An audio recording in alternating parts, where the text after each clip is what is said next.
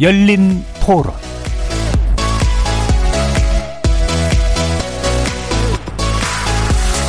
안녕하십니까. KBS 열린 토론 정준희입니다. 그게 선거유세라고 했는데 우리나라 선거유세랑은 좀 너무 다르게 앞에 사람들도 별로 없고 아무래도 일본이 우리나라를 뭐 독도도 그렇고 여러 가지 태클을 거는데 그게 좀 더 강하게 들어오지 않을까 싶어요. 치안이 우수한 국가에서 그런 뭐 총에 의해서 피격 돼서 죽었다라는 사실이 놀라웠고 이번 이벤트가 특별히 여러 가지 파장은 생각보다 적을 것 같다는 그리고 혹시 파장이 생기면은 양국에 정치하는 사람이라든가 특히 언론에서 톤 다운 시키는 방향으로 해줘야 되지 않겠나 싶습니다. 종교랑 이렇게 좀 연관이 돼 있잖아요. 그래서 좀 우발적인 사고인데 이게 사건의 본질과는 다르게 다른 쪽으로 이렇게 튕겨 나갈 수 있는 가능성이라고는 생각은 하고 있죠. 일본 쪽에서도 무력을 뭔가 선제적으로 활용할 수 있는 쪽으로 자기들 제도가 바뀌어 간다든지 국가적인 정서가 그런 데서 좀 찬동하는 쪽으로 갈 수 있는 가능성이 좀 더 높아졌다고 생각은 하죠. 지금 새로운 정부가 그렇지 않게 하려고 일본과 가깝게 정책을 이제 새롭게 방향을 만들려고 그러는 것 같은데 거기에 찬물을 끼얹는 게 아닌가. 거리에서 만나본 시민들의 목소리 어떻게 들으셨습니까? 지난 금요일 일본 역대 최장수 총리를 역임한 바 있는 아베 신조 전 총리가 유세 중 총격을 맞아 사망했다는 소식이 전해졌는데요. 참의원 선거를 불과 이틀 앞두고 집권 여당 내에서 여전히 강력한 정치적 영향력을 행사해온 그의 사망에 일본, 일본이 충격에 휩싸여 있습니다. 게다가 총기 사용이 엄격하게 제한된 일본에서 일어난 일이어서 세계적으로도 놀라움과 충격을 주기도 했죠. 아베노믹스로 불린 경제기조, 강력한 미일 동맹으로 세계 정세에도 적지 않은 영향을 미쳤던 그의 사망은 국제사회에도 큰 변화를 예고하고 있는데요. 오늘은 세 분의 전문가와 함께 아베 전 총리의 사망 소식이 가져올 일본 안팎의 변화와 그 파장에 대해 전망해 보도록 하겠습니다. KBS 열린 토론은 여러분이 주인공입니다. 문자로 참여하실 분은 9730으로 의견 남겨주십시오. 단문은 50원, 장문은 100원의 정보 이용료가 붙습니다.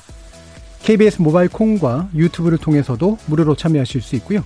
이제 콩을 통해서는 보이는 라디오로도 만나실 수 있습니다. 시민 논객 여러분의 뜨거운 참여 기다리겠습니다. KBS 열린 토론 지금부터 출발합니다. 살아 있습니다. 토론이 살아 있습니다. 살아있는 토론, KBS 열린 토론. 토론은 라디오가 진짜입니다. 진짜 토론, KBS 열린 토론. 오늘 토론 함께 해주실 세 분의 전문가 소개합니다. 이문정 공주대 국제학부 교수 나오셨습니다. 네, 안녕하세요. 조진구 경남대 극동문제연구소 일본센터장 자리하셨습니다. 예, 안녕하십니까. 최은미 아산정책연구원 연구위원 나오셨습니다. 네, 안녕하세요. 자, 뭐 세 분 다 또 일본의 전문가시기 때문에 어, 이번 소식에 상당한 충격을 받지 않으셨을까 싶은데요. 어, 기본적으로 어, 이번 사태를 어떻게 보고 계시는지 세 분 의견 먼저 간략히 들어보고 본격적인 논의 들어가 보도록 하겠습니다. 먼저 임 교수님께 부탁드릴까요? 네, 글쎄 아베라는 그 정치인이 워낙 한국에서 어 논란의 중심에 있었던 정치인이기 때문에 어 국내에서 반응들이 굉장히 차가운 부분도 있다는 걸 잘 인지하고 있습니다. 저도 며칠 전에 다른 방송에서 제가 좀 표정이 심각했던 모양인데 그걸 보고 굉장히 어떤 거의 인신공격적인 음. 그런 반응을 보이시는 분들까지 계신 걸 보면서 아, 이 정도로 아베라는 어 인물에 대한 우리 사회의 반응이 이 수준인 부분들도 있구나. 음. 이, 어 그런 것도 저도 느꼈는데 있는데요. 근데 어, 여기 다 마찬가지시지만 한, 어, 일본에서 생활을 오래 했던 제 입장에서 가장 충격적이었던 거는 아베라는 정치인이 어떻게 됐다 이런 것도 문제지만 총이었다는 게 이제 너무 네, 네. 쇼킹했었고 앞서도 모두에서도 발언들이 나왔지만요. 더 쇼킹한 거는 이게 사제였단 말이에요. 음, 음. 이게 이 부분을 어떻게 이렇게 될 수가 있는 것인지 혹시 정말 비슷한 일이 또 벌어질 건지 이게 인터넷상에서 이런 식으로 어떤 물품을 조달해서 집에서 만들어서 이렇게 사람을 죽일 수 있다라고 한다면은 음. 어, 그동안 우리가 가지고 있었던 어떤 일본 사회에 대한 어 것도 이제는 과거의 얘기가 돼 버리는 건지 이런 부분들이 저한테는 가장 충격으로 다가왔습니다. 음. 네. 실제 또 거주해 보셨던 그런 어, 네. 관점에서 어, 상당히 좀 위협감을 느끼셨던 측면도 있는 것 같아요. 조진구 교수님은 어떻게 생각하시나요? 예. 전 그 이 소식을 듣고 나서 딱 두 가지가 생각이 났어요. 아베 총리하고는 참여연 선거가 참 인연이 없다. 음. 2006년도에 총리가 되고 나서 2007년도에 1년 하고 물러났는데 네. 아, 그때 참여연 선거에서 참패를 했어요. 어, 그리고 나서 지병을 이유로 이제 물러나게 됐거든요. 이번에는 참여연 선거에 지원 유세를 갖다가 음.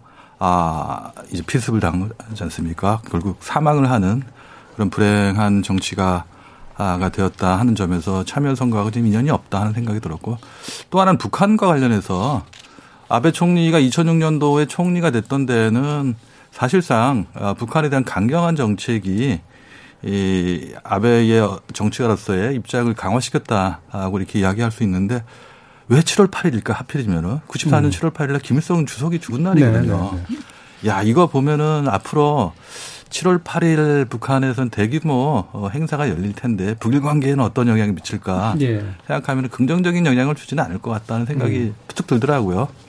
그리고 선거라는 거는 사실상 민주주의의 꽃인데 에, 그 정면으로 도전하는 그런 아, 일이 이 민주주의 선진 국가인 일본 사회에서 백주에 일어났다는 거 자체가 좀 충격적이었다 하고 이렇게 말씀드리고 싶고요. 또 하나 뭐 말씀드리자면은 아베 총리는 결국 어 많은 업적도 있지만 비판도 많이 있거든요. 과연 아베 총리가 남긴 정치적인 유산에 대한 평가가 공정하게 앞으로 이루어질 건가 음. 하는데 조금 아, 우려스러운 점이 있, 어요 그래서 복합적으로 본다 아, 이런 점을 생각해 본다면은 아베는 참 독특한 정치가로서 남겠다 역사에 예. 이런 느낌이 들었습니다. 음, 어떤 면에서는 이번 사건이 냉정하고 뭔가 합리적인 역사적 평가를 남기는데 오히려 장애가 될 수도 있겠다라는 그렇죠. 판단도 드시는 네. 거죠. 음.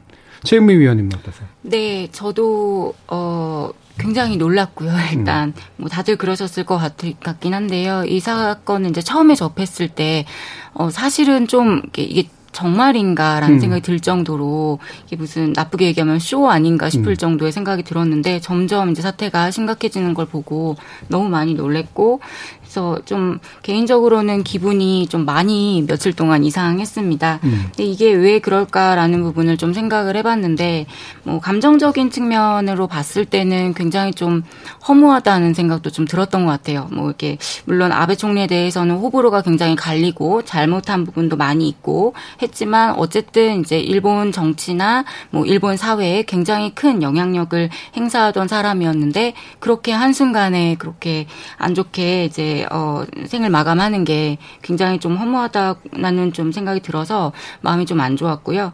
그리고 이제 어, 이런 일이 일어났다라는 게 뭐 앞에서도 말씀을 하셨지만 시기적으로 봤을 때는 이제 선거 전이었기 때문에 선거라 뭐 본인은 정치적인 이유랑 관계가 없다고는 했지만 어떤 누군가에 대한 불만을 그렇게 폭력적인 방법으로 행사를 한다라는 것 자체가 굉장히 민주주의라는 이 사회에서 좀 잘못된 것이다라는 생각이 들었고 아베 총리 이라고 하는 대상이 가지고 오는 어떤 굉장히 커다랗게 다가오는 것도 있었던 것 같아요. 근데 개인적으로 이제 일이 아무래도 개인적인 이제 업무상 어 일본을 대해서 연구를 하고 또 한일 관계를 하다 보니까 일이 많아지겠구나라는 생각과 더불어서 한일 관계가 어떻게 되려나 네, 걱정도 그렇죠. 됐고 음. 사실 저희 입장에서는 좀 기다리고 있었던 측면도 음. 있었기 때문에 그래서 좀 여러 가지로 생각이 많았던 지난 며칠이었던 것 같습니다. 네. 오늘 말씀해 주신 것만 들어도 제가 정리가 힘들 정도로 여러 가지 생각들이 예, 한꺼번에 또 찾아드실 정도로 참 복잡한 이면들을 가지고 있는 사건인 것 같은데 어, 일단은 아베라는 인물에 대해서 좀 얘기를 좀 더 해보죠. 이분의 그러니까 되게 독특하잖아요. 그러니까 역대 최장 총리이기도 하고 최연소 또 두 번이나 이제 총리를 또 한 번 빠졌다가 다시 들어오고 이러면서 이 일본 정계에서 이 정도의 어떤 문제적 인물이 될 수 있었던 건 어떤 이유 때문입니까?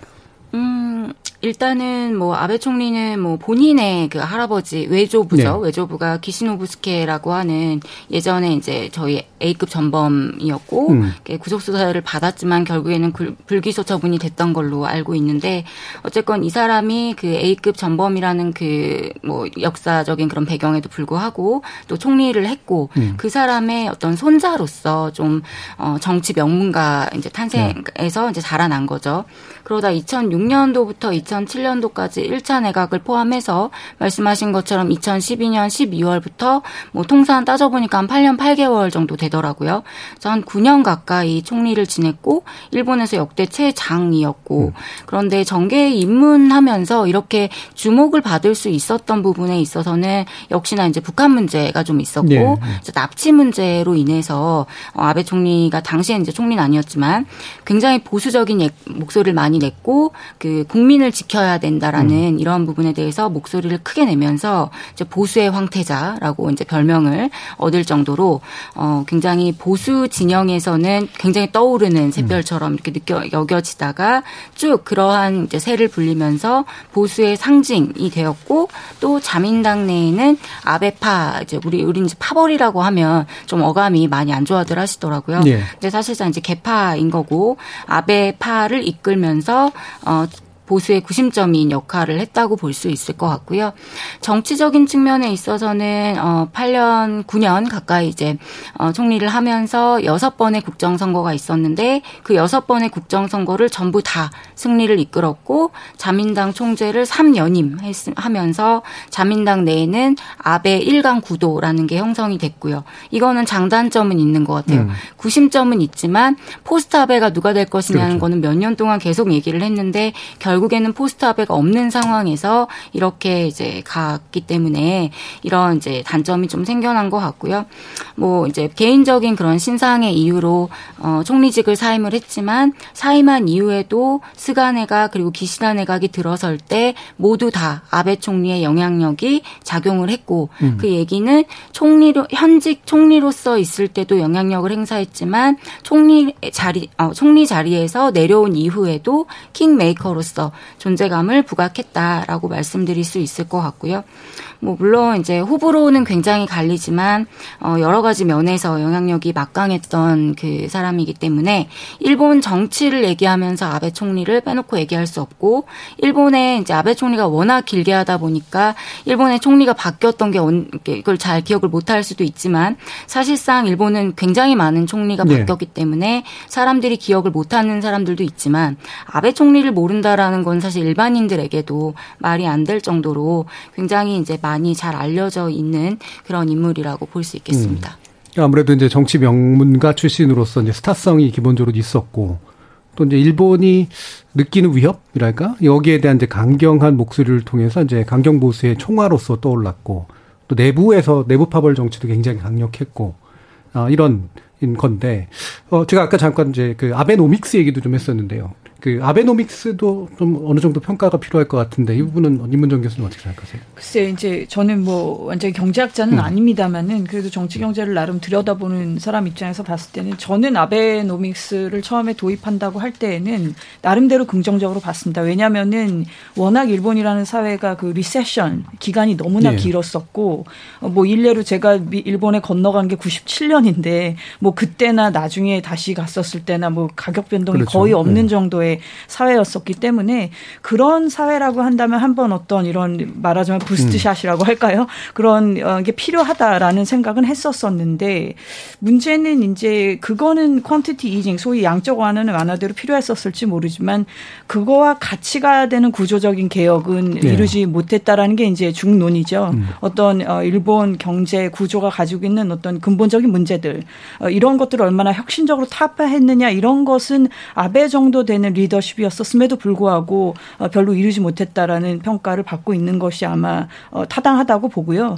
어, 그리고 문제는 이제 코로나 사태가 터지고 이제 이렇게 우크라이나 전쟁까지 돼버리니까 가격이 안 그래도 지금 온 세계가 지금 인플레이션으로 문제인데 지금 이미 그 돈이 풀려 너무 과하게 풀려 있었던 나라에 빚이 있는 나라에 이런 것까지 음. 이제 오니 요즘 엔저 형상이라고 하는 것은 이제 걷잡을 수가 네. 없을 정도로 가고 있다라는 것도 또 아, 아베노믹스가 뭐 일조를 안 했다고는 말할 수가 없겠죠. 예. 그런 부분들은 아마 일본 안에서도 비판적으로 어, 보시는 분들이 꽤 많은 것으로 알고 있습니다. 네. 자, 아베 전 총리에 대한 평가를 조준규 교수님께도 좀 들으면서 어, 이렇게 강한 인물이 사라지고 나면 사실은 일본 내 정치도 상당한 변동을 겪을 수밖에 없을 테니까 전망까지도 한번 말씀 주시죠. 뭐 가장 큰 정적인 변화라는 거는 기시다 총리의 후원자 역할을 아베 총리가 했다. 네. 아, 2021년 9월 달에 있었던 자민당 총재 선거에서 아베의 도움이 없었다면은 기시다는 총재가 될 수 없었고 총재가 되지 못했다. 아, 그런데 이번 총리 저 선거 참여 선거를 승리로 이끌었음에도 불구하고 기시다 총리 얼굴에는 미소가 없어요. 음. 어, 그리고 어, 참여 선거 때 자민당이 내세운 공약집은 일본을 지키고 미래를 창조하는 결단과 실행력 이런 거였거든 제목이요. 결국 일본을 지키는 게 아니라 전직 총리도 지키지 못하는 그런 사회가 됐다는 걸 또 보여주는 그런 그러네, 꼴이 돼버렸어요. 그렇죠. 역설적으로. 그런 의미에서 본다면은 아 기시다 총리가 가장 아 고민에 빠져 있다. 정치적으로 본다면은 장기 집권 태세가 갖춰졌다고 할 수 있지만 아베 총리의 급작스러운 사망에 의해서 정치 자민당 내 정치가 상당히 유동화됨으로써 음. 본인이 앞으로 어떻게 자민당 내에 정치를 해야 할지 고민에 빠지게 됐다. 더군다나 국제사회의 급격한 변화로 어, 기다 총리는 역사의 기로에 서 있다 이런 말을 자주 했거든요. 내외에 에, 커다란 아, 뭐 위기 네. 예, 직면해 있다. 그런 측면에서 앞으로의 말 그대로 혼자 독자적인 총리 혹은 정치 지도라 지도자로서의 에, 홀로서기 할 수 있는 계기가 됐는데 과연 그런 아, 겨, 어, 준비가 되어 있는지 혹은 어떤 생각을 가지고 앞으로 이끌어 나가야 할지 에, 시험대에 올라 있다 이런 생각이 들어요. 그리고 가장 또 하나 우리가 주목해야 할 거는 이번 그 참여 선거에서 여러 가지 쟁점이 있습니다. 이문정 교수님 말씀하신 것처럼 경제 문제도 어 컸고요. 또 하나는 그 외교적으로 본다면은 지금의 안보 문제, 외교 문제가 이 정도로 어 선거에 쟁점이 된 적이 없었고 네.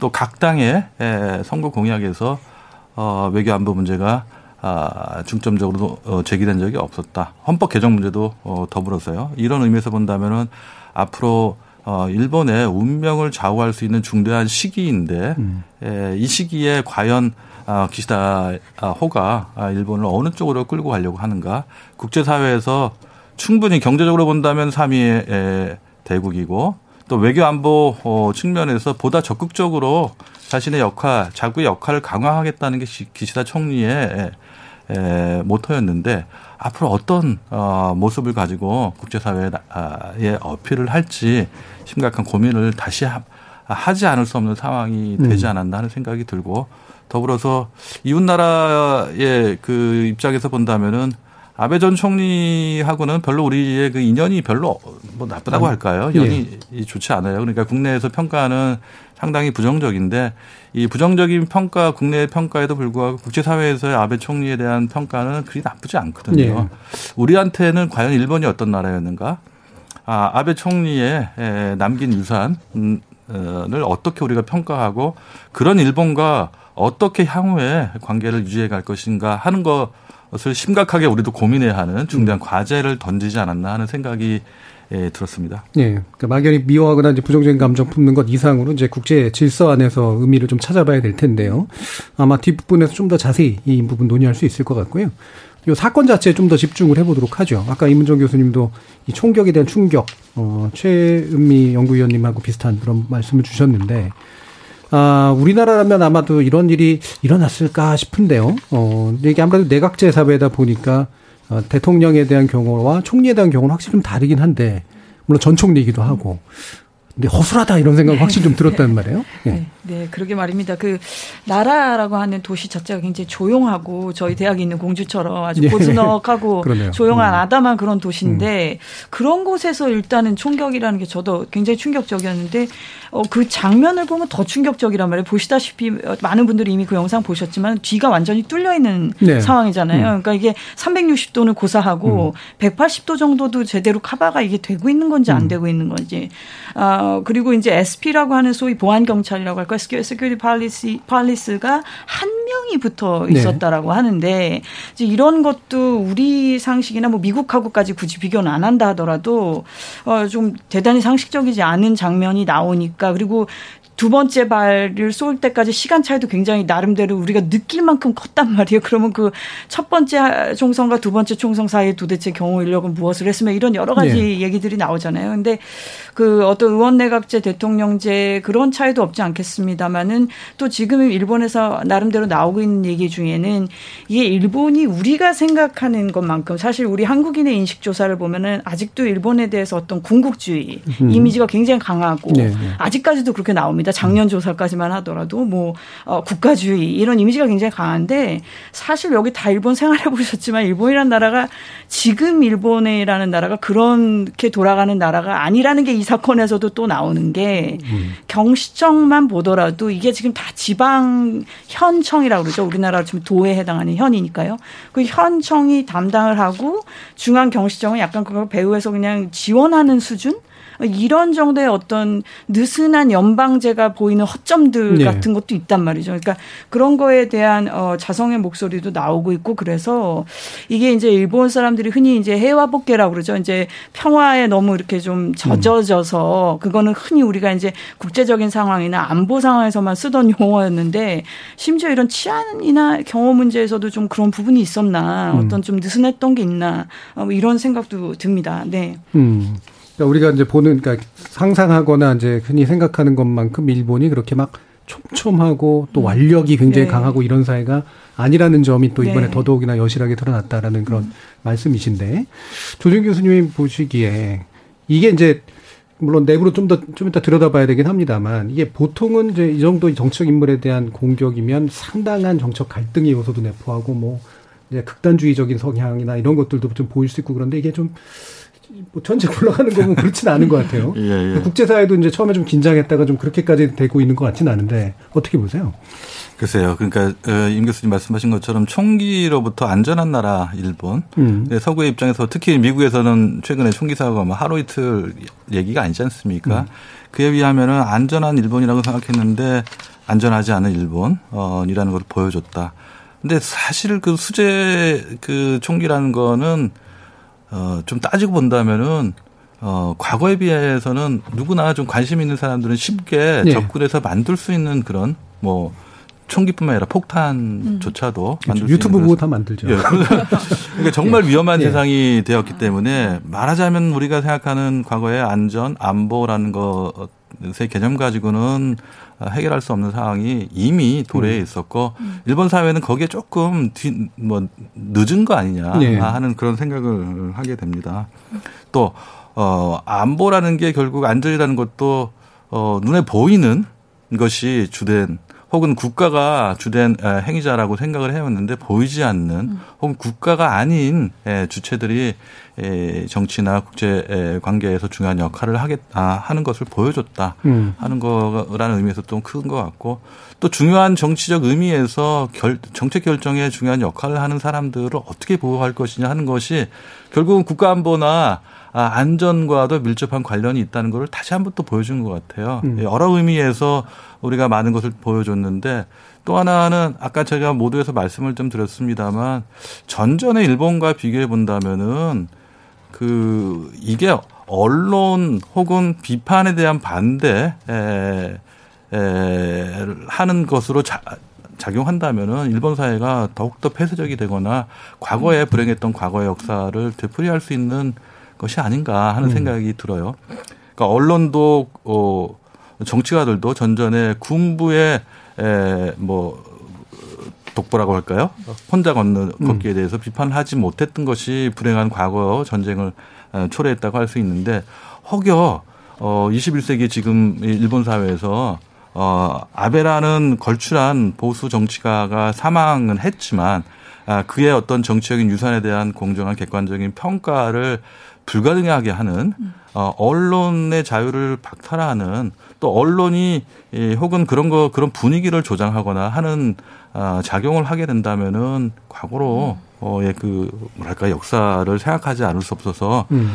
어, 조금 우려되는 측면이 있다. 음. 그래서 조금 더 저는 어 뭐랄까요 암울한 생각이 좀 많이 든다. 예. 아, 지금 현재 선거 때도 뭐 참여 선거 때도 그랬습니다만 아베 정치가 남긴 유산이 뭐냐에 대한 긍정적인 평가 혹은 이것이 어떤 선거와의 관련성 어, 이런 것들만 얘기를 했지 부정적인 아베가 남긴 유산에 관한 얘기를 거의 들어보지 못했거든요. 네. 어, 그런 의미에서 이게 어느 정도 지속될지는 모르겠지만 일본 정치 혹은 일본 민주주의 혹은 일본 국민들의 정신 상태에도 커다란 영향을 미치는 그런 쇼킹한 아, 미국 사람들한테 9.11이 정말 쇼킹했듯이 네. 예, 일본의 일본인들한테는 아베 총리의 피격이라는 게 정말 커다란 충격으로 남겠다는 생각이 음. 들었습니다. 실제로 아베 총리 시절에 이제 언론의 자유도가 굉장히 좀 떨어진다라는 평가들이 많았는데 그렇죠. 오히려 이 사건을 겪으면 사실은 내부가 더 그렇게 될 가능성이 예, 있고 맞습니다. 예. 네. 해외에서 보는 시각이나 이런 것들 좀 참조해 보셨나요, 최 연구위원님? 해외에서 보는 시각들은 일단 기본적으로 일본 그러니까 아베 총리와의 어떤 그 좀 밀접한 관련이 있었던 음. 그 지도자들이나 이런 사람들은 또 확실하게 이제 어, 어떤 뭐랄까요 조의를 표하고 음. 하는 부분들이 있었고 거기에서 일본이라는 나라와 다른 그 나라와의 관계도 좀 볼 수 있었던 것 같은데요. 뭐 러시아와는 또 최근에 우크라이나 사태 때문에 조금 갈등은 있습니다만은 아베 총리 시절에는 워낙 그 러일 관계 관련해서 많이 이제 좀 진전을 시키려고 했고 음. 그러다 보니 푸틴 대통령과 아베 총리와의 관계는 굉장히 좀 돈독했었던 것 같아요. 그래서 푸틴 대통령 같은 경우는 아베 총리에게 또 따로 조의를 표하고 그 손 편지를 써서 보냈다고 네. 하더라고요. 그래서 그 정도로 이제 좀 마음 표한 것 같고요. 뭐 미, 어, 바이든 대통령도 마찬가지로 이제 미국에는 이제 일본 그 일장기를 걸게 했더라고요. 그래서 그런 부분들을 봤을 때는 아베 총리가 이제 외교적으로 그간 했던 것들 혹은 일, 일본과 다른 나라와의 관계에서 좀 보여지는 부분들이 있었던 것 같은데 저는 좀 놀랬던 건 중국에서 좀좀 너무 네, 예. 음 좀 과하게 이제 음. 그 반일 정서를 보여서 물론 이제 뭐 심리적으로는 이해를 합니다만 그래도 이렇게 이제 좀 비운의 이제 상황이 이제 왔는데 그거를 마치 이제 축제인 것처럼 이렇게 좀 음. 나오는 음. 것들이 조금 뭐랄까요 인간적인 차원에서 음. 좀 봤을 때는 마음이 그렇게 좋진 네. 않았습니다. 네. 그러니까 이게 한중에서 보이는 그런 반응하고 한중이 아닌 이제 서구 지역이나 이런 데서 보이는 반응하고의 차이가 확 느껴지는 게 그런 문제도 있는 것 같아요. 이제 아베 전 총리가 이 서구 쪽에서는 굉장히 그 외교적으로 엄청나게 신경을 쓰고 또 오랜 기간 재직하면서 또 만난 사람들도 많고 그런데 한중 문제를 이렇게 빼놓고 이제 하게 된 그런 측면들도 좀 있어서 확실히 좀 온도 차이가 좀 느껴지는 면도 좀 있는 것 같습니다. 이게 지금 얘기로 나오고 있는 게 이분이 왜, 이 사람이 왜 이런 이제 사건을 저질렀나.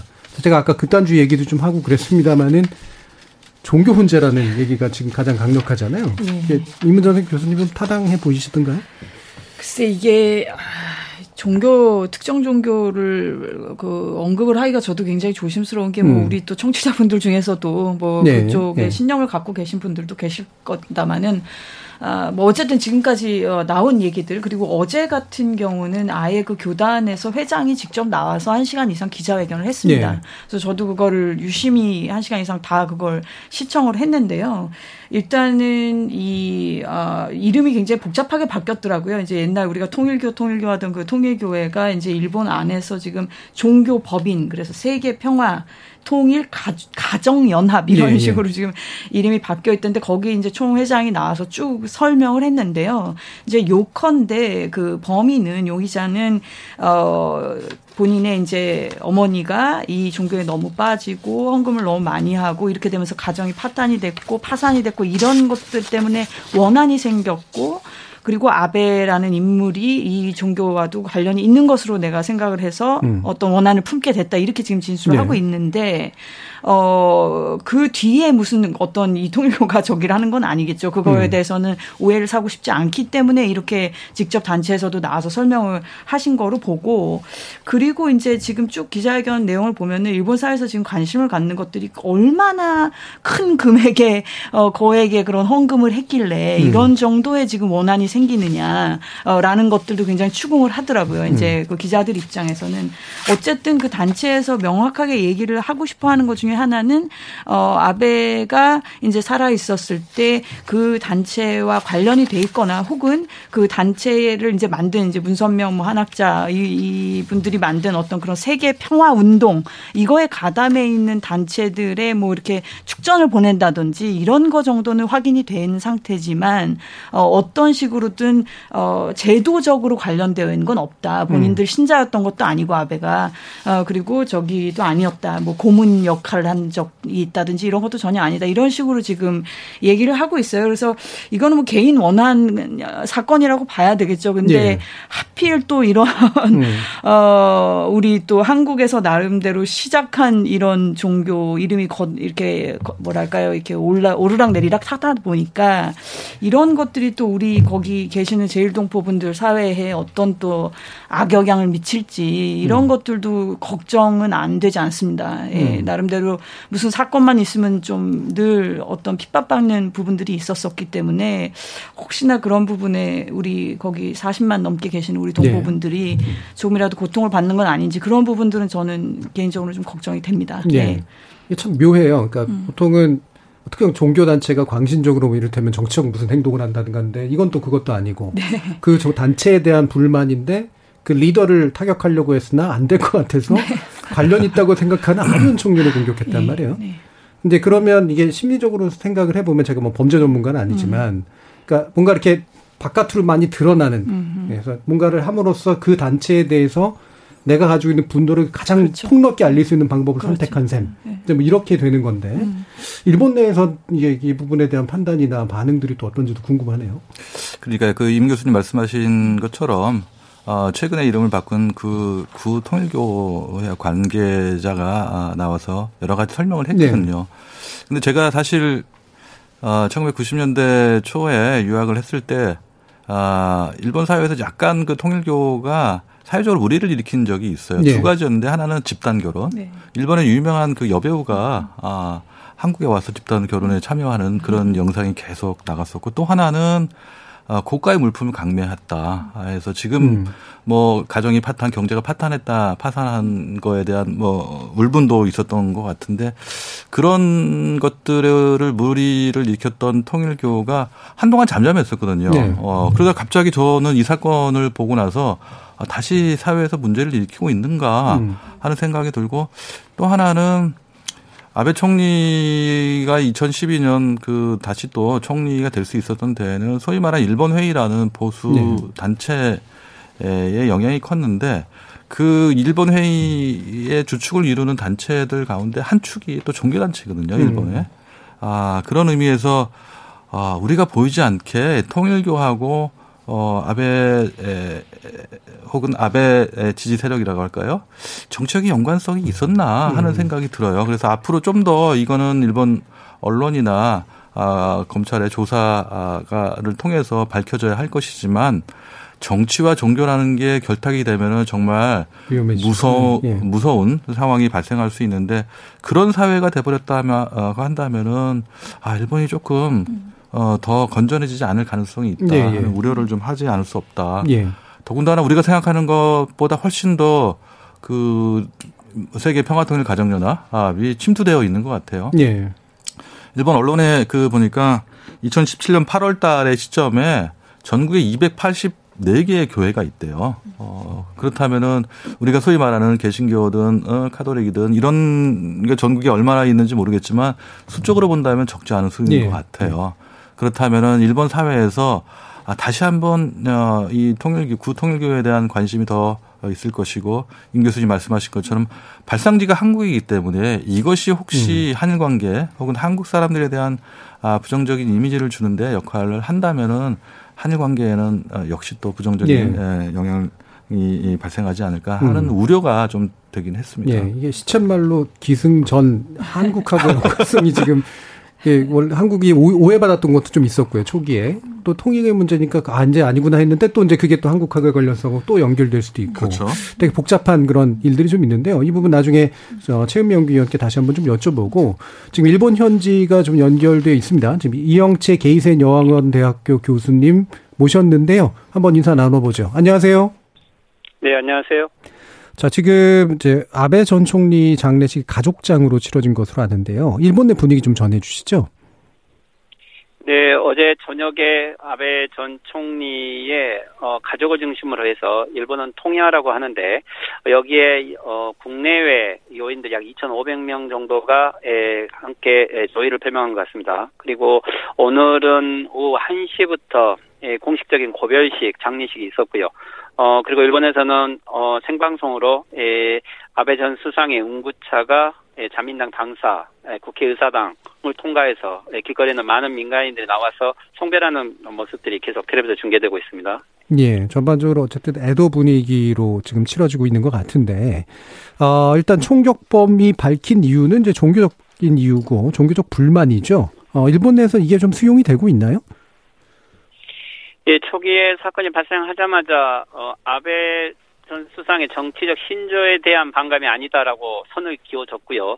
그 다음에 이게 특정 종교에 어, 어머니가 에, 깊게 빠졌고 이곳으로 에, 기부금을 통해서 가정이 파탄났다. 어, 그리고 결국 어, 이 특정 종교에 대한 어, 불만이 있었고, 그리고 이 특정 종교에 아베 전 수상이 깊게 관여하고 있다는 것에 대해서 아베 수상에 대해서 에, 살해하려는 의도가 있었다. 이게 어, 경찰에서 발표한 내용이고요. 음. 실제 초기에는 어, 그 목적에 대해서 많이 궁금해 했는데, 종교 단체가 거론되면서 일본 사회 내에서도 이 특정 종교와 그리고 아베 수상과의 관계에 대한 많은 관심들이 생긴 것 같습니다. 예, 일단 그, 그럼 관계에 대한 관심이 생기는 정도까지는 일단 좀 진행이 된 것 같은데, 저희가 이제 우려하고 있는 부분은 이 통일교가 한국에서 유래한 종교이기도 해서, 어, 공연히 또 한국하고의 어떤 연관성이 생겨버리는 건 아닌다라는 시점인데요. 이 부분에 대한 어떤 여론은 어떻습니까? 네, 초기에 이 아베 전 수상의 어, 피사 사건이 있었을 때 일단은 어, SNS를 중심으로 이 범인이 어, 누구인지 국적을 밝혀야 된다라는 식으로 하면서 마치 어, 제일 한국인이라든지 외국인일 거라고 하는 어, 이러한 소문들이 많이 나왔던 것 같습니다. 어, 그리고 특정 종교단체라고 거론이 되었을 때 이미 SNS는 통일교라는 것이 가장 먼저 등장을 했고요. 그거 실제 이게 통일교라고 어, 밝혀짐으로써 어, 한국에서 온 종교이고 어, 그리고 한국인들에 대한 어, 혐오성 발언들이 SNS에 많이 나오고 있는 것 같습니다. 물론 이 어, 어, 어, 뭐 범인 자체가, 어, 전 해상 자위대원이라고 이렇게 나와 있어서, 네. 한국인에 대한, 어, 나름대로의 반감은 크게 위축되긴 했지만, 다시 통일교로 연결되면서, 어, 이게 예, 반항 감정으로 다시 연결되지 않을까 이렇게 좀 우려하는 분위기들 많이 있습니다. 예. 그러니까 초기에 이제 한국에 대한 의심이 좀 있었다가 자위대 대원이라고 하는 게 밝혀지면서 좀 사그러들었다가 통일금 문제 때문에 다시 좀 올라올 수 있는 그런 조건으로 지금 바뀌고 있는 것 같은데 어 이게 참여연 선거 직전에 일어난 일이어서요. 물론 정치적인 의도는 없었다라고 하지만 결과적으로는 이 선거를 좀 바꾸는 또는 선거 분위기에 영향을 상당히 좀 미치는 이제 그런 측면이 있었는지 좀 궁금하네요. 네, 실제 영향이 있었다고 봐야겠죠.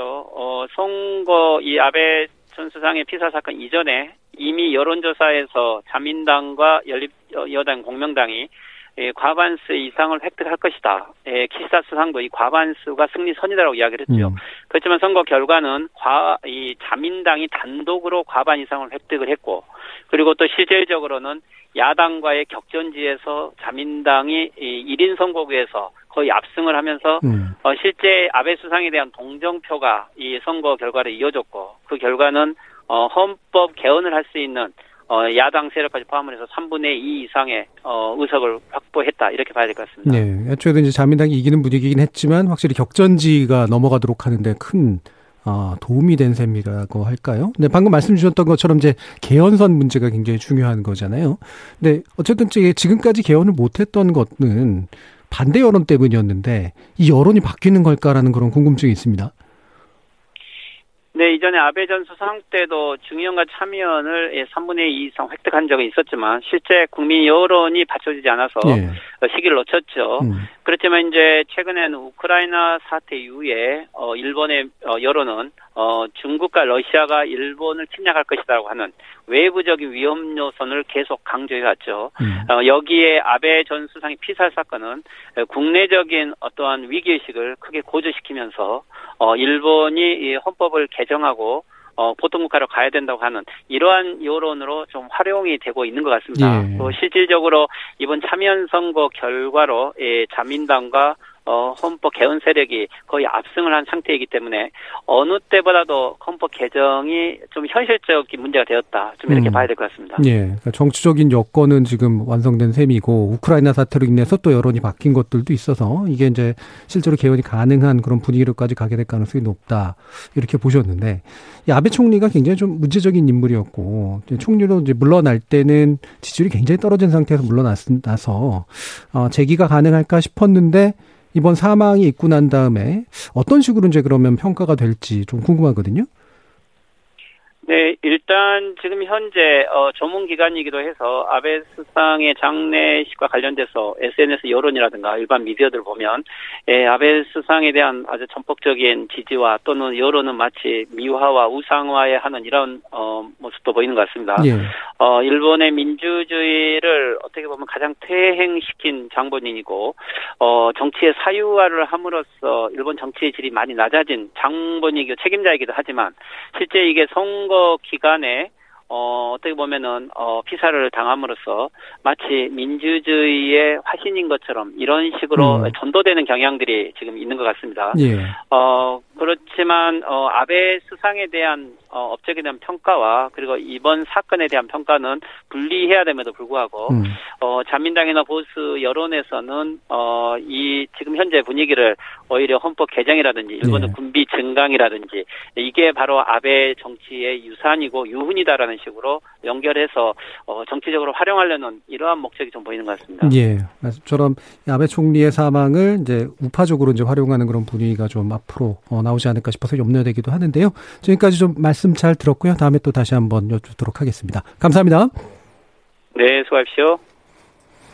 자, 지금 어 유영채 교수님과 말씀 나눈 것처럼 음 한국인에 대한 약간 의심이 있었다가 줄어들었다가 다시 좀 늘고 있는 그런 분위기가 좀 있고 확실히 이제 이 사망이 일본 내 이제 자민당에서 강경파들의 이제 입지를 좀 강화시키고 있는 그런 상태가 아, 된 것 같다라는 그런 평가도 좀 해주셨는데요. 최미영 교수님 뭐 이런 뭐 지적에 대해서 어느 정도 동의하시나요? 어, 또 현지에서 말씀을 해주시니까. 아무래도. 굉장히 예. 어렵네요. 네. 예. 어, 근데 저는 개인적으로는, 물론 음. 이제 현지에서 또 바라보시는 분위기가 더 적합할 수는 있겠습니다만은, 음. 뭐, 기존에 이제 제가 뭐 다양한 언론 보도라든지 이런 걸 봤을 때는 글쎄요 물론 그럴 가능성을 배제할 수는 없지만 그게 일반적으로 굉장히 많이 확산되어 있는 분위기라고 보기에는 예. 좀 어려운 부분이 있는 것 같습니다. 음. 그래서 물론 이제 우리는 혐한에 대한 어떤 우려를 해야 되고 거기에 대한 어떤 지적을 해야 되는 거는 맞는데 근데 이러한 것들이 그러니까 아닌데 그렇게 자꾸 보도를 하면 그렇죠. 마치 오히려 더 반감을 사게 되는 음. 그래서 저는 이 부분은 사실 굉장히 좀 조심스럽게 접근을 해야 되는 게 맞다고 생각을 하고요. 음. 그래서 만약에 어떤 실제로 어떤 사건이 일어나서 그 사건을 보고 우리가 분석을 하는 건 괜찮은데 그럴지도 모른다는 한 몇 퍼센트의 가능성 때문에 이 부분을 이제 마치 전체인 것처럼 네. 하기에는 조금 무리가 있다는 생각이 들고요. 오히려 이게 한국과의 연관성이라기보다는 일본 사회에서 물론 이 사건이 이제 어느 정도 좀 정리가 되면 다양한 평가가 이루어지겠지만 일본 사회적인 문제 그리고 이게 뭐 정치인에 대한 테러라는 부분에 초점을 맞춘다면 물론 앞서 말씀을 하셨던 정책 결정자들이나 정치인들에 대한 어떤 그 뭐랄까요 그런 피습으로부터의 보호 이런 부분도 강화돼야 되는 측면도 있지만 일본에서 좀 문제 문제가 되는 어떤 사회적으로 문제가 되는 것 중에 하나가 묻지마 살인 같은 게좀 네. 많이 발생을 하잖아요. 이것도 어떻게 보면은 사실 인과관계가 굉장히 명확하지 음, 그렇죠. 않은데 그 부분에 대해서 굉장히 폭력적이고 가장 할 수 없, 해선 안 되는 그런 방법으로 이제 그런 살해 시도를 한, 살해를 한 거기 때문에 아마 여기에 대한 어떤 음. 좀 논의가 더 깊어질 거라는 생각이 들고요. 네. 통일교 관련해서 당연히 한국의 이제 그 유래를 찾는 과정에서 언급이 위협이 되는 거는 맞겠지만 그 화살이 만약에 혐한으로 이어진다거나 음. 한국에 대한 어떤 반감으로 이어진다면 그거는 일본 사회가 정말 제대로 가고 있지 않은 거라고 예. 보고 그런 말이 나왔을 때 그게 아니다라고 말하는 어 뭐랄까 좀 더 정상적인 음. 사고를 가진 일본인들이 더 많지 않을까 음. 그렇게 기대를 좀 해봅니다. 네. 그러니까 우려할 만한 가능성은 있지만 굉장히 우려하는 게 현실로 만들어지는 그런 네. 동력이 될 수도 있기 때문에 굉장히 조심스러운 접근이 필요한 것 같다 라는 말씀 주셨는데 우리 언론도 사실 굉장히 좀 참조할 부분인 것 같긴 합니다. 이런 내용들 어, 이어지는 2부에서 이후 국제관계와 함께 좀 더 자세히 토론해 보도록 하겠습니다. 여러분은 KBS 열린 토론과 함께하고 계십니다. 토론이 세상을 바꿀 수는 없습니다. 하지만 토론 없이 바꿀 수 있는 세상은 어디에도 없습니다.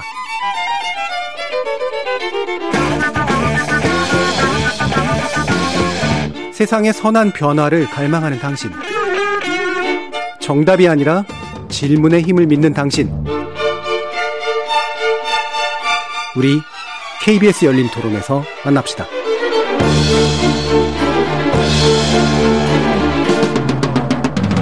KBS 열린 토론 아베 전 총리의 사망이 미칠 파장과 영향에 대해서 진단해 보고 있는데요.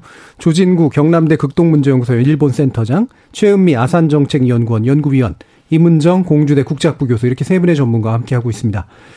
자, 정치적인 이제 전망들을 좀 더 구체적으로 해봐야 될 것 같은데요. 어, 그러면 자민당 내 권력 지형의 변화에 대한 조진구 교수님의 의견을 먼저 좀 여쭤보도록 할게요. 예, 아마 자민당의 최대 파벌이 이제 아베파이거든요. 어, 두 번째가 이제 모떼기파, 음. 아소파, 그리고 기시다 파, 니카이파, 뭐 이렇게 이제 한 다섯 개 정도 주요 파벌이 있다라고 할 수 있는데 이제 기시다 총리에게는 아베파의 후계자가 뚜렷하지 않은 상황에서 아베파가 앞으로 어떻게 될 것이냐 하는 음. 것도 관심이지만 지금까지 아까 말씀드린 바와 같이 아베의 도움을 얻어서 정권을 유지해 와 권력을 유지해 왔는데 에, 아베 없는 아 기시다네가 아베 없는 아 기시다 정치 이를 음. 어떻게 할 것이냐는 게 과제다 이렇게 말씀 다시 드릴 수 있을 것 같아요. 그런 의미에서 본다면은 가장 아 우려할 만한 상황은 어 인사를 독자적으로 할 수 있을 것이냐. 음. 아, 아, 지금 뭐 일본 언론에 의하면은 8월 말에서 9월 초에 내각을 개조하고 자민당 집행부를 교체하겠다 하고 이렇게 알려져 있는데 에, 조금 더 어, 본인이 원하는 방향으로 인사를 할 수 있을 것인가 음. 하는 거 어, 하고 또 하나는 정책적인 측면에서 본다면은 아베의 레거시라는 것도 중요하긴 계승을 하는 것도 중요하긴 한데 아베와는 다른 색채의 기시다의 정책을 어떻게 전면에 내세워서 어, 내세울 것이냐 하는 그런 과제라고 생각을 해요. 사실은 이 두 문제는 아, 밀접하게 연결이 되어 있어서 어떻게 보면은 나쁘게 말하면 아베 주기를 하지 않으면은 기시다는 네. 홀로설 수 없는 거고 음. 또 외교적인 측면에서 본다면은 물론 커다란 족적을 남긴 거는 분명합니다. 인도 태평양 자유롭고 개방된 인도 태평양 전략이라는 거 혹은 커드 지금 아뭐 그, 핵심적인 그런 어 과제이기도 한데 이런 것들에 이 결국은 아베에 의해서 주도가 되긴 했는데 사실상 그 뒤면에 보면은 아베 외교에는 실패한 외교도 많이 있다는 거예요. 네. 2018년도 어 10월 달에 에 아베 총리는 국회에서 연설을 하면서 저는 일본 외교의 총결사라는 얘기를 해요. 그래서 어 북한과 북한의 완전한 비핵화를 하고 북한과의 관계 정상화를 하겠다. 두 번째는 러시아와의 북방 용토 문제를 해결하고 어 평화 조약을 체결하겠다. 어, 세 번째는 중일 관계에 새로운 관계를 구축하겠다 이런 거였거든요. 근데 그 뒤에 결국은 이 세 가지는 애초부터 실현 가능하냐 아 하는 그런 비판이 제기되기도 했는데 결국은 아베 정권 때 아무것도 한 적이 없고 음. 최악의 상황이라고 해도 과언이 아니거든요. 그렇다면은 이거를 버리고 아베가 아, 기시다 어, 총리가 어떤 외교 정책을 할 것이냐 하는 것인데 이런 의미에서 저는 지난 아 6월 10일 날 싱가포르 그 샹그릴라 아, 대화에서 했던 기시다 총리의 기조 강연이 중요한 역할을 한다고 생각을 음. 해요. 거기에서 어, 이제까지 경제적으로 국제사회 공헌을 해왔는데 예, 외교안보 측면에서 일본의 역할을 강화하겠다. 또 어, 당면한 최대의 현안이기도 하죠. 어, 러시아의 우크라이나 침략으로 인해서 여러 가지 복합적인 그런 문제가 있기 때문에 에, 예, 기시다 총리는 뭐 우크라이나에는 남의 얘기가 아니다. 아 그리고 우크라이나가 동아시아의 내일이 될 수 있다 이런 얘기를 여러 번 해왔거든요. 그런 의미에서 일본이 앞으로 어떻게 일본 어 혹은 일본 국민들을 보호할 것이냐, 아 스스로의 방위력을 어떻게 강화할 것이냐 이런 얘기를 계속 해왔거든요. 그런 아, 것 또 국제사회에서 어 유엔의 뭐 기능이 금방 아, 강화되는 건 아니지만 유엔의 개혁을 더불어서 어 일본이 국제사회 유엔에서 어떤 역할을 할 것이냐 하는 것도 중요한 이런 것들을 통해서 새로운 거를 제시하고 실현해 나갈 수 있는 실행에 옮겨갈 수 있는 어 발판을 마련한다면은 기시다 총리는 충분히 예, 외상도 오랫동안 했고 예. 외교의 전문가이기도 하기 때문에 에, 충분히 가능성이 있다고 생각하는데 아까도 말씀드렸지만 그 속에서 한국은 있냐 음. 한일 관계는 어떤 위치를 선, 어, 어, 의미가 부여되어 있냐 하는 측면에서 본다면 역시 조금 약하다 하는 측면이 음. 들어서 우리의 그 감정만 가지고 혹은 마음만 가지고 한일 관계는 개선이 되지 않을 것인데 에, 그 가, 어, 그런 가운데 한일 관계를 우리가 어떻게 가져갈 것이냐 하는 것도 역시 우리의 그 과제가 네. 주어졌다 하는 그런 말씀을 좀 드리고 네. 싶습니다. 그러니까 기수다 총리의 어떤 면에서 독자 노선이 필요한 건데 내각 구성 문제부터 해서 난제는 굉장히 크고 외교 부분에서 뭔가 좀 돌파를 해보면 새로운 좀 노선도 가능할 것 같다라는 그런 의견으로 들리는데요. 어떻게 생각하세요, 임은정 교수님? 글쎄 우리 조 교수님 말씀해 주신 거에 조금 더 이렇게 어 보충으로 말씀을 드리면은 어이 세화 정책 연구회라고 하죠. 이 아베 파가요. 네. 어 이제 수장이 없어졌는데 이 세화 그 회가 이 아베파가 결국은 누가 이걸 다시 구심점을 만들 것이냐가 엄청나게 큰 관건인 것이 이게 음. 다른 파벌 몇 개 합치는 사이즈의 파벌이란 말이에요. 그런데 그렇다고 해가지고 그럼 이게 와르르 무너질 거냐? 그거는 당분간은 아닐 거라고 저 같은 사람 은 보고 있습니다. 왜냐하면은 음. 아까 말씀하셨듯이 지금 내각을 좀 다시 재구성해야 되는 부분이 있고 그 다음에 이제 자민당의 그 소위 어 보직자들이라고 할까요? 그 집행부에 해당하는 사람들도 좀 다시 앉혀, 앉혀야 되는데 거기서 기시다가 굉장히 정치적인 묘수를 부려야 될 것 같아요. 음. 아베파를 배제를 하자니 반발이 크게 예상이 되고 또 그렇다고 해서 너무 그들을 지금까지처럼 끌어안고 가자니 그렇게 되면 또 미래가 음. 좀 불투명해지잖아요. 왜냐하면 자민당 지금 총재 선거가 2년 남았단 말이죠. 음. 그거는 이제 우리가 지금 골든 타임이다 골든 타임이다 국정 선거가 뭐 3년이 없다 하지만은 그 전에 자민당 총재 선거가 있기 때문에 네. 어, 우리랑 다르게 이제 여당의 총재이자 음. 어, 국정을 운영해야 되는 총리인 일본의 그 기시다 입장에서는 양쪽을 다 봐야 된다는 음. 거죠. 국정도 봐야 하지만 그 자민당 내에서의 네. 예. 그러니까 그 부분이 한 몇 달은 지켜봐야 될 것 같습니다. 지금으로서 뭐가 뚜렷한 뭐가 없는데 은근히 그 시모무라라고 해서 이제 전 정조회장 했던 양반이 은근히 압박을 넣는 듯한 코멘트들도 음. 하고 그러더라고요. 우리를 너무 그렇게 이제 음. 배제하면은 곤란할 거라는 음. 둥 아니면 이제 우리가 나름대로는 단결된 모습을 보일 거란 여기서 우리는 이제 아베파죠. 네. 그런 코멘트들을 하는 거 보니까 하여튼 당분간은 좀 긴장 관계와 또 동거하지 않을래 않을 수 없는 관계가 몇 달은 이어질 텐데 그 후로는 아, 기사에게 어, 다시 말씀 드리면 기사의 그 정치력에 음. 따른 음. 문제가 클 것 같습니다. 네. 네. 음. 당에서 생기는 문제 참 다루기 어려울 것 같다. 네. 어, 라는 말씀이신데요. 어, 최영 교수님 어떠세요? 네, 저도 비슷한 음. 생각이고요. 우리가 이제 많이 얘기하는 황금의 3년 이 부분은 음. 사실 전제가 기시다 총리가 연임을 한다. 그리고 그렇죠. 아베 총리가 이제 좀 받쳐주는 음. 그 상황에서 중의원을 해산하지 않고 끝까지 음. 중의원 선거, 아, 중의원이 임기를 다 한다라는 그 전제가 있을 때 가능한 얘기였는데 이 전제가 다 무너졌기 때문에 네. 사실 이제는 황금의 3년을 얘기하는 게 저는 저는 조금 어, 상황이 좀 변했기 때문에 음. 다르게 봐야 된다고 생각을 하고요. 만약에 그대로 간다라고 했을 때 그럴 가능성 굉장히 낮지만 그냥 간다고 했을 때 중의원이 끝까지 임기를 마친다라고 하면 3년 후인 2025년은 중의원 선거와 참의원 선거를 같이 해야 되는 이제 더블 선거를 네. 해야 되는 상황인데 이 리스크를 음, 기스타 총리가 지려고 하진 않을 것 같아요. 음. 그러면 그걸 그렇게 해서 이기려면 본인이 연임을 이미 했어야 되는 상황인 거잖아요. 음. 그럼 연임을 하려면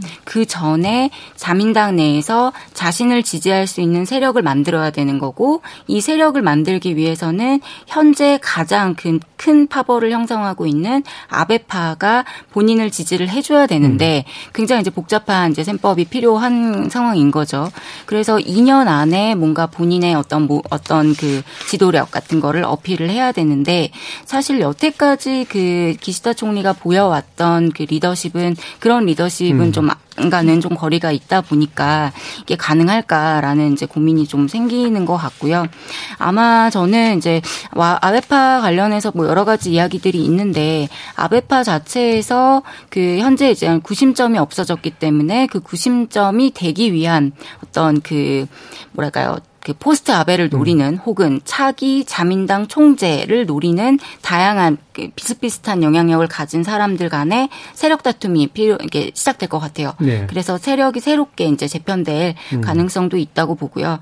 그리고 이 과정에서 뭐 저희가 편의상 파벌로 나눠서 이렇게 얘기를 하고 파벌 간의 어떤 이견이 어느 정도 이제 어 단결돼서 가는 거는 맞습니다만 아베 총리가 이제 이렇게 좀 사망을 하고 그리고 이 과정에서 본인이 하고자 했던 그런 뭐 헌법 개정이라든지 음. 여러 가지 것들이 좀 있다 보니까 이게 마치 이제 유지가 돼서 고인의 뜻을 네. 받들어야 되는 그리고 자민당이 지향해야 되는 그런 것처럼 남게 된다면 다른 파벌이었다 하더라도 아베 총리의 뜻을 기리기 위한 의원들이 어 이탈을 할 가능성도 있을 것 같아요. 음. 그래서 그 아베파가 지금 뭐 93명, 4명 이렇게 나오는데 그 파벌 자체의 그 수의 변화 그리고 다른 파벌에서의 변화도 생각해 봐야 될 것 같고요. 결국에는 이러한 그 세력 다툼이나 이런 부분들이 뭐 8월 말에서 이제 9월 정도로 예상이 되는 내각 개편 그리고 자민당 내에서의 그 인사 조직을 봤을 때그 음. 그 다음에 어떻게 될 거다라는 거를 예측할 수 있을 것 같습니다. 네. 결국에는 아마 이것저것 고려해서 가장 가능성이 높은 시나리오는 이른바 유훈 정치를 하는 게 되지 않을까 싶은데요. 네. 평원법 개정, 헌법 개정 문제가 결국 그게 주된 또 고리가 되지 않겠습니까? 오늘 어떤 예상하죠? 예, 어제 뭐 기자회견을 통해서 아베 총리의 뭐 유산 가운데 음. 납치 문제, 예, 그리고 헌법 개정 문제, 본인 그 아베 총리 자신이 음. 하고 싶었지만 이루지 못했다. 아, 이런 과제 어렵지만 본인이 계승하겠다 이런 얘기를 했는데 사실상 실현 가능하냐 그러면 쉽지 않은 얘기예요. 네. 그래서 음. 이거를 냉면 그대로 받아들여야 하는 건가 아니면은 정치가로서의 고도의 음. 에, 발언으로 이해할 것이냐 좀 다른 측면이 없지 않아 있습니다. 그런데 헌법 개정 문제는 아까 말씀드린 바와 같이 에, 아베 총리뿐만 아니라 자민당 결성 이후에 당시예요. 어, 그렇기 때문에 어느 누구도 어, 헌법 개정하는 거에 대해서 반대 의견을 제시하지, 제시하지 않을 거거든요. 음. 근데 절차적으로 본다면은 이게 국회에서 중의원 참의원의 3분의 2의 동의를 얻어서 발의를 하고 최종적으로는 국민투표에 붙여서 예. 절반의 과반수의 동의를 얻어야 하거든요. 음. 그렇다면 이런 정치적인 리스크를 어느 정도 어, 감안을, 부담을 할 것이냐. 그런 상황이냐 아니냐를 적절하게 음. 판단을 어떻게 할 것이냐가 최대 관건이거든요. 음. 그런 의미에서 최근 뭐 일본 언론에서 보도되는 것을 보면은, 어, 과거보다 아, 국민들 사이에 뭐 좀 아직까지 한쪽 기울어져 있는 건 아니지만 찬반이 좀 갈려지고 있지만 정치권 내에서 본다면은 아, 헌법 개정 문제 예, 유리한 음. 아, 수적인 측면에서 본다면 유리한 쪽으로 작동하고 있어서 어, 그, 그것을 기사 총리가 어떻게 판단할 것이야 남아 있습니다. 그런데 문제는 과거에는 헌법을 개정할 것이냐 아니면 지킬 것이냐 이런 단순한 논쟁이었다 네. 한다면 최근의 논쟁은 다릅니다. 연립 정권, 연립 정권인 공명당과 자민당 내에도 틀려요. 자민당의 경우는 개헌을 하겠다는 거지만 음. 공명당의 경우는 자민당하고 다르거든요. 음. 가헌 현재의 부족한 부분을 좀 덧붙이자는 거거든요. 음. 또 지난해 10월 말에 있었던 중의원 선거, 이번 참의원 선거에서 가장 두각을 나타낸 게 일본 유신회예요. 음. 일본 유신회는 어떻게 보면 자민당보다 훨씬 더 보수적이고 음. 헌법 개정 문제에 관해서 보다 적극적이거든요. 음. 근데 자민 이런 어 유신회와의 에, 공명당과 혹은 자민당과의 조율이 가능할 것이냐. 음. 정말 국회에서 어, 지금 소위 이제 개헌, 어, 4개 항목이라고 자민당이 제안했던 이 문제만 가지고 해도 어, 논란이 될 소지가 있는데 기타 여러 가지 문제가 한꺼번에 나온다고 한다면은 여기에서 과연 아, 통합된 의견을 음. 가지고 올 수 있냐. 그렇다면 개, 그것이 이루어져야지 국회에서 개헌을 발의할 수 있거든요. 예, 예. 안을 마련해서. 음. 그런 의미에서 본다면은 역시 좀 과제는 우리가 생각한 것보다 클 수 있다 하는 음. 거고 특히 헌법 구조에 관한 그 평화 헌법과 관련한다면은 이 구조 개헌의 핵심은 사실상 두 번째 자위대를 어떻게 할 것이냐 하는 음. 것인데 예. 뭐 위헌 논쟁이 여러 번 있었습니다만 자위대가 현실적으로 존재하는 상황에서 헌법에 맞춘다는 의미에서 본다면은 간단하게 에, 그 헌법 개헌을 통해서 자위대를 명제하면 그만인데 에, 그러면은 이거로 한 번에 단발성 개헌을 할 것이냐 아니면 또 음. 다른 조항을 같이 할 것이냐 여러 가지 문제가 있기 때문에 그렇게 우리가 생각하는 것처럼 단순하지 않다. 음, 음. 아 그리고 일본 국민들이 갖고 있는 평화 헌법에 대한 생각도 우리가 어떻게 보면은 어 실제 지금 어, 투표를 하지 않아도 되니까 여러 가지 의견을 제시할 예. 수 있는데 내가 선택을 해야 한다고 한다면 예, 음. 국민들한테 음. 예, 조금 더 피부에 와닿는 예, 감정은 우리 우리가 생각하는 것보다 좀 강할 수 있다. 음. 정치가들한테는 정말 커다란 리스크이기 때문에 음. 그 리스크를 안을 수 있는 어, 배포도 음. 기다 총리한테는 있어야 하는데 아직은 저는 아니라고 봅니다. 음. 그러니까 정파 간 조율이라는 게 의외로 쉽지 않을 수 있고 어, 개헌의 구조, 그러니까 구조 개헌을 하기 위해서 필요한 여러 가지 장치들에서 사실 난점도 굉장히 많고. 네, 그렇습니다. 여론도 사실은 어, 현재로서는 어떤지 모르겠지만 결과적으로 선택할 땐 또 상당히 또 가변성이 있다. 네. 예. 아까 이제 이영채 교수님 같은 경우에는 이제 우크라이나 사태가 이제 약간 여론을 바꾸는 데는 도움이 된 것 같다는 말씀도 주시긴 했는데 이민정 교수님도 좀 말씀 주시죠. 이게 우리 어 지금 조 교수님 말씀하셨듯이 악마는 이게 디테일에 있다고 음. 이거 당장 구조 하나만 놓고도 우리 사회에서 지금 흔히 얘기하는 일본의 개헌 문제는 다 구조 얘기에만 지금 그렇죠. 되어 있는데요. 네. 예. 어, 지금 자민당만 보더라도 이제 개헌이라는 문제를 놓고 한 네 가지 정도 사안을 얘기를 하고 있어요. 하나 자위대 명시하는 부분, 뭐 긴급 사태라는 거를 어떻게 처리할 거냐라는 부분, 뭐 코로나 이번 겪으면서도 그렇기도 하고 뭐 여러 가지 일본이 워낙 재난이 많은 나라니까요. 음. 어, 뭐 3.11 그거 터지고 나서도 또 한 번 이런 게 올 수 있다라는 그런 경고가 계속 있다 보니까 그런 자연재해가 오기 전에 미리 우리가 긴급 사태라는 게 뭐고 음. 그때 어떻게 해야 되고 이걸 정리를 해놔야 된다라는 그게 굉장히 지금 꼭지 꼭지가 또 한 꼭지가 크고 음. 그다음에 이번에 우리 참여한 선거 같은 경우도 보면 우리가 이렇게 보면은 어 이렇게 합구가 되어 있는 지역이 있단 말이죠. 이렇게 두 개가 인구가 과소 지역은 두 개 합쳐서 네. 그런 거 어떻게 할 거냐 대표성의 네. 문제. 이게 여러 가지 꼭지들이 지금 있습니다. 그럼 이거를 다 바스켓으로 한 바, 바구니에 밀어 넣고 음. 할 수는 없을 거거든요. 음. 그러면은 이거를 이제 정치공학적으로 봤을 때 가장 이렇게 쉬운 거부터 이렇게 아마 슬슬슬슬 일본식 스타일이라면은 음. 점진적으로 이 분위기를 몰아갈 텐데 아마도 그 긴급 사태 부분은 꽤나 국민적 공감을 얻을 수 있을 것 같아요. 네. 그렇지만 그 헌법 구조에 자위대를 넣느냐 내지는 뭐 72조에 음. 넣을 거냐 아니면 아예 안 할 거냐 부터 시작해가지고 그거는 어 우리 조 교수님 잘 말씀해 주셨지만 자민당 안에서도 그리고 자민당과 공명당 그다음에 유신회 이거 다 조율한다는 거는 아, 조금 그렇게 어, 현실적으로 금방 일어날 수 있는 일로 저한테는 보이지는 음. 않습니다. 근데 음. 그렇지만 하여튼 일본 사회의 특징이라고 하는 것은 그 점진주의죠. 어, 서서히 계속 가는 네. 거거든요. 그래서 뭐 이 개헌 문제가 하루 이틀 나왔던 것도 아니고 지금 정도 분위기가 이루, 무르익기까지도 수십 년이 네. 걸리면서 네. 왔기 때문에 어, 올 것이 이제 어느 순간 또 오겠죠. 네. 그러니까 김구 사태 뭐 이런 것들은 이제 상당히 좀 서로 합의할 가능성이 높은데 우리가 관심을 가지는 이제 그런 네. 자유대 문제라든가 이제 뭐 평화 그 헌법 자체 이제 어떤 전쟁 가능한 국가로 만드는 문제 이런 것들은 또 의외로 굉장히 어려움들이 좀 있어서 하지만 꽤그 말씀하시는 예. 게 헌법을 개정하지 않는다고 그 전쟁이 가능하지 않는 일본이냐 하는 건 예. 아니에요. 전쟁 우리가 국내에서 논의되는 것처럼 헌법을 개정하면은 전쟁이 가능한 나라가 보통 국가 군사 대국화하는 음. 일본 될 거라는 그런 논리는 반드시 일치하는 내용이 아니에요. 네, 네, 네. 적절한 내용이 아니어서 저는 헌법 개정 문제를 그렇게 연결지어서 생각하는 것은 조금 바, 람직하지 않다. 음. 혹은 적절하지 않다라고 음. 생각을 해요. 이미 2014년 7월에 집단적 자위권을 행사할 수 있도록 가계에서 결정을 했거든요. 음. 이미 그렇기 때문에 자유대는 할 수 있는 걸 다 할 수 있어요. 마음만 먹으면 할 수 있거든요. 근데 단지 헌법을 개정해서 자유대가 위헌의 논란에 쌓여 있고 나라를 지켜주는 역할을 하고 있는 충분히 자유대의 고마운 존재로서의 자유대가 이게 부정적인 그런 그 자리매김, 자리매김이라고 할까요? 되어 있는 것에 대해서 이거를 좀 고칠 때가 됐다. 시간이 많이 지났기 때문에 이거를 정상화하는 헌법 개정을 통해 정상화하겠다는 거지. 에, 이 헌법을 통해서 일본이 평화헌법을 부정하고 어 전쟁을 함 어, 전쟁할 수 있는 나라가 돼서 과거에 아, 길을 걷겠다 하는 건 그런 의미, 의미 는 아니거든요. 그래서 우리는 조금 그런 논의를 좀 너무 비약해서 하는 거는 바람직하지 않지 않나 하는 저는 그런 생각을 합니다. 음, 그러니까 말씀이 일부는 또 이해가 가는데 일부는 살짝 이해가 안 가는 게 이미 실질적으로 전쟁이 가능하다라는 말씀.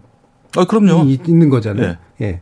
그러면 뭐, 개헌을 통해서 전쟁 가능한 국가가 되겠다라고 하는 말하고 뭐가 아 틀리죠. 음. 헌법 그 평화헌법 구조의 1항에 보면은 그런 내용이 있어요. 뭐 구조는 두 개 항으로 구성되어 있는데 에, 1항은 그런 거예요. 정의와 질서를 기초로 하는 국제 평화를 성실히 희구한다. 아, 국권의 발동인 전쟁과 무력에 의한 위협, 무력의 행사를 이제 부정하는 거거든요.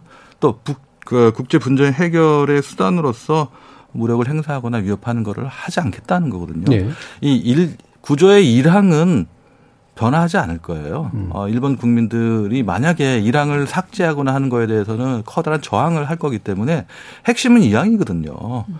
교정권을 부인하는 어 부인하고 전력 다시 말해 군대를 보유하지 않는다 하는 이 평, 어, 평화헌법 구조 이항을 어떻게 할 것이냐 하는 일종의 어떻게 보면은 저는 뭐 신앙 논쟁이라고 이야기를 하는데 에, 이거를 좀 해소하자는 데 의미가 있는 거지 이거를 고친다고 해 개정한다고 해서 전쟁이 가능하고 안, 하지 않는다고 해서 전쟁이 가능하지 않는 나라는 아니라는 거예요. 어 국방 실제로 어 국방비 방위비만 하더라도 세계 10위 안에 들어요 일본은. 그다음에 어 육상 자위대 뭐 해상 자위대 항공 자위대의 실제 능력을 본다면 우리가 생각하는 것도 훨씬 강합니다. 아 그렇기 때문에 에, 마음만 먹으면 또 실제로 뭐 유사 우크라이나 전쟁도 마찬가지이고 중국과 대만 문제 문제도 여러 가지가 논란이 되고 그러니까 있습니다. 제가 궁금한 거는 예. 그러니까 전 우리들이 잘못 알고 있는 게 뭐냐라고 하는 건데 음. 이미 전쟁할 수 있다라는 어, 말씀이잖아요. 예. 그러면 헌법을 고치는 게 왜 어렵느냐라는 음. 역질문도 가능하잖아요. 음, 네. 예. 제가 말씀드렸듯이 이 헌법 구조의 이항을 바꾸어야 꼭 바꿀 필요가 있느냐 하는 음. 거에 대한 아, 아직 consensus가 없었는데 이게 조금씩 바뀌고 있는 건 사실이에요. 자위대가 실제로 존재했었고 음. 자위대의 존재를 인정하냐 인정하지 않냐 하는 게 전후에 일본의 커다란 논쟁거리였거든요. 근데 지금 아무도 그 논쟁 삼지 않습니다. 그런 의미에서 본다면 자위대 존재를 인정하고 있다는 거거든요. 네. 그런 의미에서 본다면 바꿀 필요가 있지만 바꾸지 않아도 그게 커다란 그 변화가 없어요. 네. 마지막으로 임문정 교수님도 좀 말씀 주시죠. 네, 지금 그 우리 아까 정준희 교수님이 어떤 굉장히 본질적인 질문을 해주신 음. 건데요. 저도 지금 쭉 대화를 들으면서 이거는 결국은 그 일본이라는 국가를 스스로 어떻게 바라보느냐 음. 그 아이덴티티랑 관련된 문제가 사실 큽니다. 그러니까 그렇기 때문에 우리가 아베 같은 사람을 소위 수정주의자이면서 보통 국가를 추구하는 어, 사람으로 분류를 했었잖아요. 이 음. 수정주의가 결국은 문제인 거죠. 네. 그래서 이런 게 기저에 깔려 있으면서 보통 국가를 만든다고 하니까 우리 국민들이 어, 불안감도 느끼고 과거의 어떤 그런 트라우마도 떠올리게 되고 이러는 거죠. 어, 그게 아니고 어, 신뢰가 충분히 있고 어, 지금같이 이렇게 뭐 문화 교류도 많고 인적 교류도 많고 뭐 무역도 많은 이런 나라가 뭐 저기 제대로 이렇게 군사적으로도 어, 우리의 어떻게 보면 우방으로서 우군으로서 든든하게 있어줄 수 있다고 하면 사실 좋은 건데 음. 문제는 사실 이 문제 이 그 기저에 있는 음. 이 국가관 역사관 이거란 말이죠. 그래서 그 부분들이 하여튼 앞서서 다 좋은 얘기 해주셨. 하셨기 때문에 제가 또 중원부원 하진 않겠습니다만은 하여튼간에 그런 부분과 우리랑 근본적으로 부닥치는 어, 부분이 있다. 그렇지만 어, 거듭 말씀드리지만 당장 벌어질 일은 아니기 때문에 음. 그 사이에 어, 다시 신뢰를 좀 회복할 수 있는 노력이 양 정치권에서 필요하겠다 이런 생각은 하고 있습니다. 네, 네 알겠습니다. 자, 뭐 이 부분이 결국은 이제 우리 한일 관계에서 또 어떤 어, 문제로 작동하게 될 것인가가 사실은 되게 중요한 논점인데요. 남은 시간 동안 그거를 하기는 대단히 어려. 가볍게 이미 시간이 좀 많이 가버려서 다음에 다시 모셔가지고 한일 관계에 더 깊이 있는 논의를 해보면 어떨까 싶습니다. 자, KBS 열린 토론 아베 전 총리의 총격 사망으로 인해서 벌어진 문제들 오늘 세 분의 전문가와 함께 이야기 나눠봤는데요. 최은미 아산정책연구소 연구위원, 이문정 공주대 국제학부 교수, 조진구 경남대 극동문제연구소 연구위원 세 분 모두 수고하셨습니다. 감사합니다.